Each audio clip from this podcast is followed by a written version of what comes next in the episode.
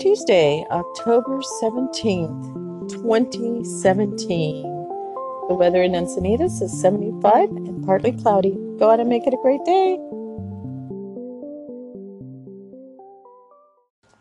Hi there, you are listening to Maria Kamen at MKPDE on Anchor. And I know there was a huge gap here of time between the moment that I put the date on and um, the actual um, what do you call these things? Let's see, segment on Anchor today, and I apologize that. I just had some logging de- deadlines to take care of, and so I am finding it most challenging doing a 30 day challenge it is um, fun and exciting and definitely a t- test of my creativity and ability to risk and ability to just let go and let God and write what I really want to write versus what I um, think you want to hear. Uh, there's a huge difference when it's you're being paid to write a blog,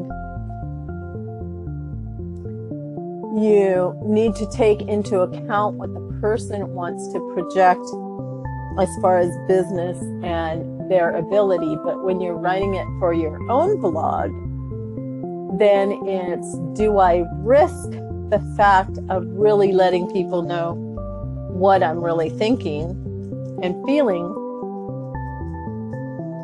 and will they respond appropriately? So today's uh, challenge was uh, what I'm wearing. And so I um, challenged back. I wore a similar outfit like this to work. And uh, when I was working for a corporation, it was a matching pair of shorts and a blazer, and it uh, caused them to change the dress code because a coworker said I was wearing men's underwear. And because of that, they changed the dress code. So I wore it today and took a photo of it and posted it on my blog, diamondglamourgirls.blogspot.com, to see what your thoughts are. Am I wearing something that reflects men's underwear? Or are they just really Liz Claiborne shorts? And would you risk wearing it to work? So call into Anchor and let me know, or read my blog and let me know. You are listening to Maria Kamen and MKPDE on Anchor.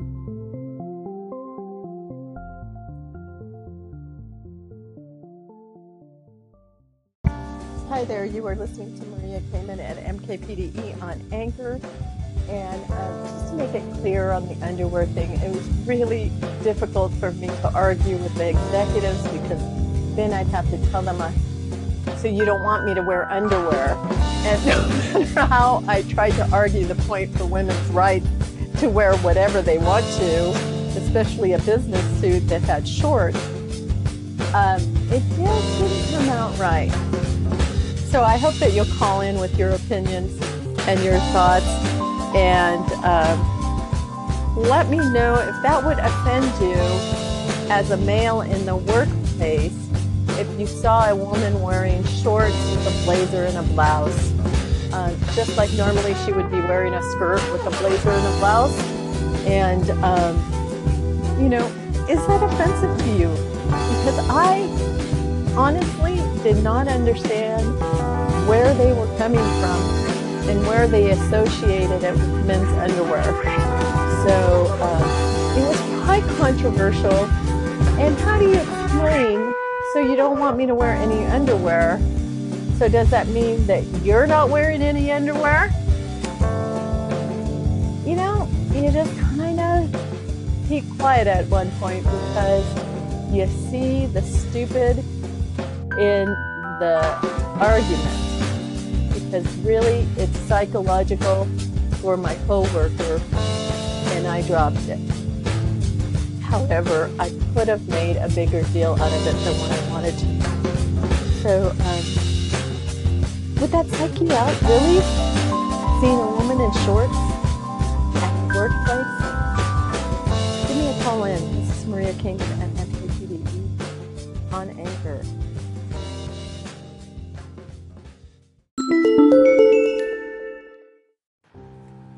Hi there, you are listening to Maria Kamen at MKPDE on Anchor. Please take a moment and check out my blogspot at diamondglamourgirls.blogspot.com or mkpurediamondevents.blogspot.com and read all about the challenge today. We'll be right back with the regularly scheduled program that I had for Sunday, and we will talk about it today. One moment. Hi there, you are listening to Maria Kamen and MKPDE. I apologize, I just had to change devices because for some reason it is not allowing it to record. And I think Tony's book is definitely worth uh, reading. Definitely let me start over. I'll try to um, touch all the points that I was trying to make that are important. I want to encourage you if you are in your 20s to make sure that you cover each area of these and then it is about being stubborn as you can and not taking the money out so you can spend it for parties and a, a fun life because you are investing in yourself and your future. And I know you think, oh, it's, you know, 30, 40, 50 years down the road, but the truth is those 30, 40, 50 years comes by really fast. So Tony talks about what security and peace of mind in the bucket list is, and you need to figure that out for yourself. For each person, it means something different. For myself, it means living in a safe neighborhood.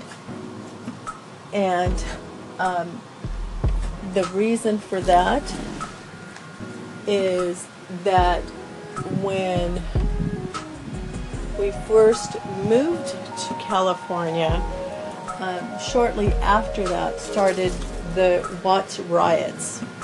Now, my family did not live right in the area of the Watts riots, but I had just started school and it was on the news and it was really big.